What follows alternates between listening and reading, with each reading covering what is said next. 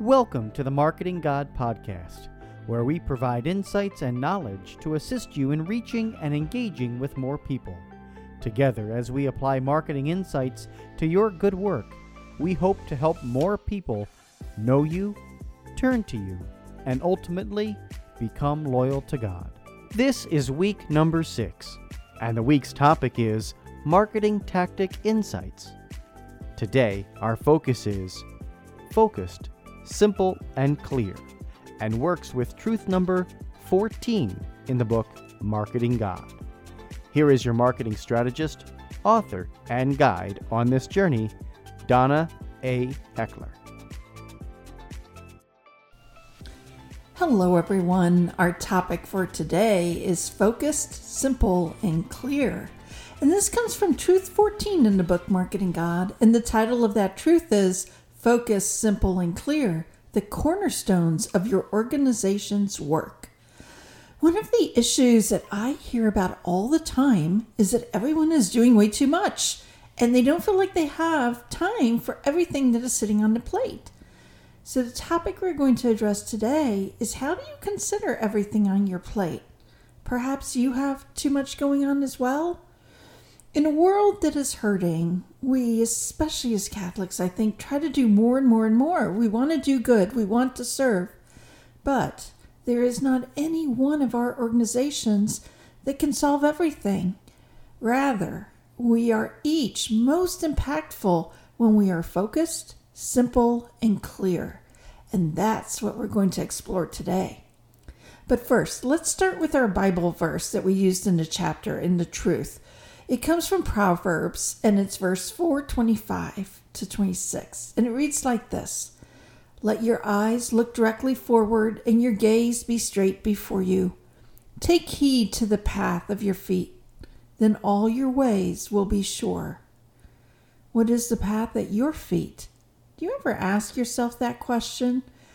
I think of how many times I don't look at my own path. My gaze wanders. And you know what happens? I trip, sometimes even fall. I think that's true for us as individuals as well as for organizations. The thing is, we're all very faith filled. We want to serve, we want to do God's will. But we also live in this secular world, this society where we're taught that we can do it all, we can have it all. I have to tell you, I don't think that's true. We can't. And quite frankly, I don't think we should even try. For as soon as we try and take on another item, one more project, one more service, our eyes gaze on that instead of being focused on our true work, what we're truly called to do. In the book Marketing God, I reference the concept of squirrel.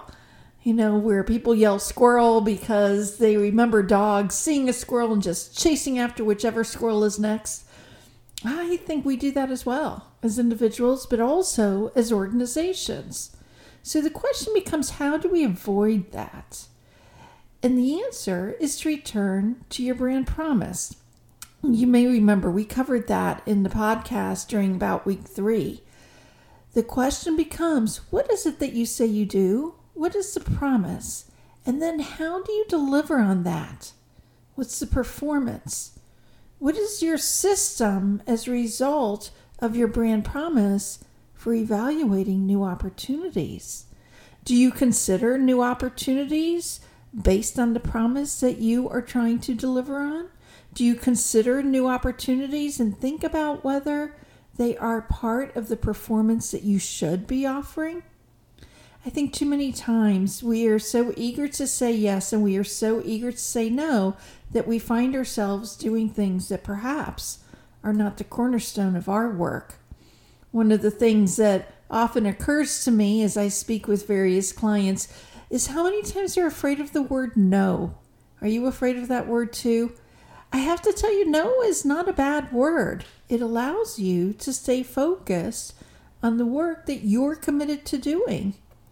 And when we lose focus, that's when things go haywire for us. When we lose focus, that's when we are taking on new and different things. And now our efforts are no longer simple and clear. If it's complicated for us to figure out what fits and what doesn't fit, imagine what this means for our parishioners or for the ministry participants. If we're doing a variety of things and it's not clear to us, you know it's not going to be clear to them. And I know we want to answer all the needs of the world. But I'd also offer that we can trust that God has other organizations and other parishes there to answer some of the needs as well. So we don't have to take it all on. One of the things I love, and I know you know this about me, is Father Mike Schmitz, Ascension Press, and the Bible in a Year. I wanted to bring that one back up because of late, if you follow it at all, you'll see that so many people on social media are asking Father Mike Schmitz as well as Ascension if they will do other things in a year. What else can they do? And I offer that somewhere at Ascension there is probably a marketer trying to consider what should they do next. If you follow along with the social media, you will see it's all over the place. It's hard to say no when so many people are clamoring for more. You especially are hearing a lot of people asking for perhaps a catechism in the year. I don't know what Father Mike is going to do. I don't know what Ascension Press is going to do. But I offer this example because I think they are living this truth right now they are every day being bombarded with all sorts of things that they could do, and they are having to decide what are they truly all about? What is focused, simple, and clear for them? It's just a case study. You can watch how it unfolds for them. But at the same time, this happens for all of us, right? It happens to all of our parishes and organizations, especially when you do something that resonates with people. They want more of it. The key to addressing these new opportunities is to be clear in what you truly provide and make decisions that allow you to be simple, focused, and clear. Remember to keep your gaze straight before you, to take the path at your own feet. As you consider this podcast, ask yourself do you have a process for evaluating new opportunities? Can you develop a process that allows you to always keep your brand promise central to your evaluation? That's it for today, folks. I look forward to seeing you at our next podcast. As we end today's podcast, we have a question for you. Donna is entertaining the idea of continuing the podcast by answering your questions on marketing for your specific organization. The idea one question a day with about a 10 minute conversation on the issue you are facing. Please let us know if that idea is of interest to you. You can mention something in the comments or in the Marketing God Facebook group, or send a message to Donna through her website or social media.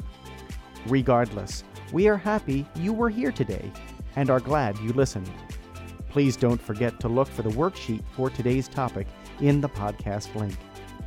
As a reminder, if you would like to purchase the acclaimed book Marketing God, you will find it online at your favorite Catholic bookstore or for larger quantities through the publisher OSV.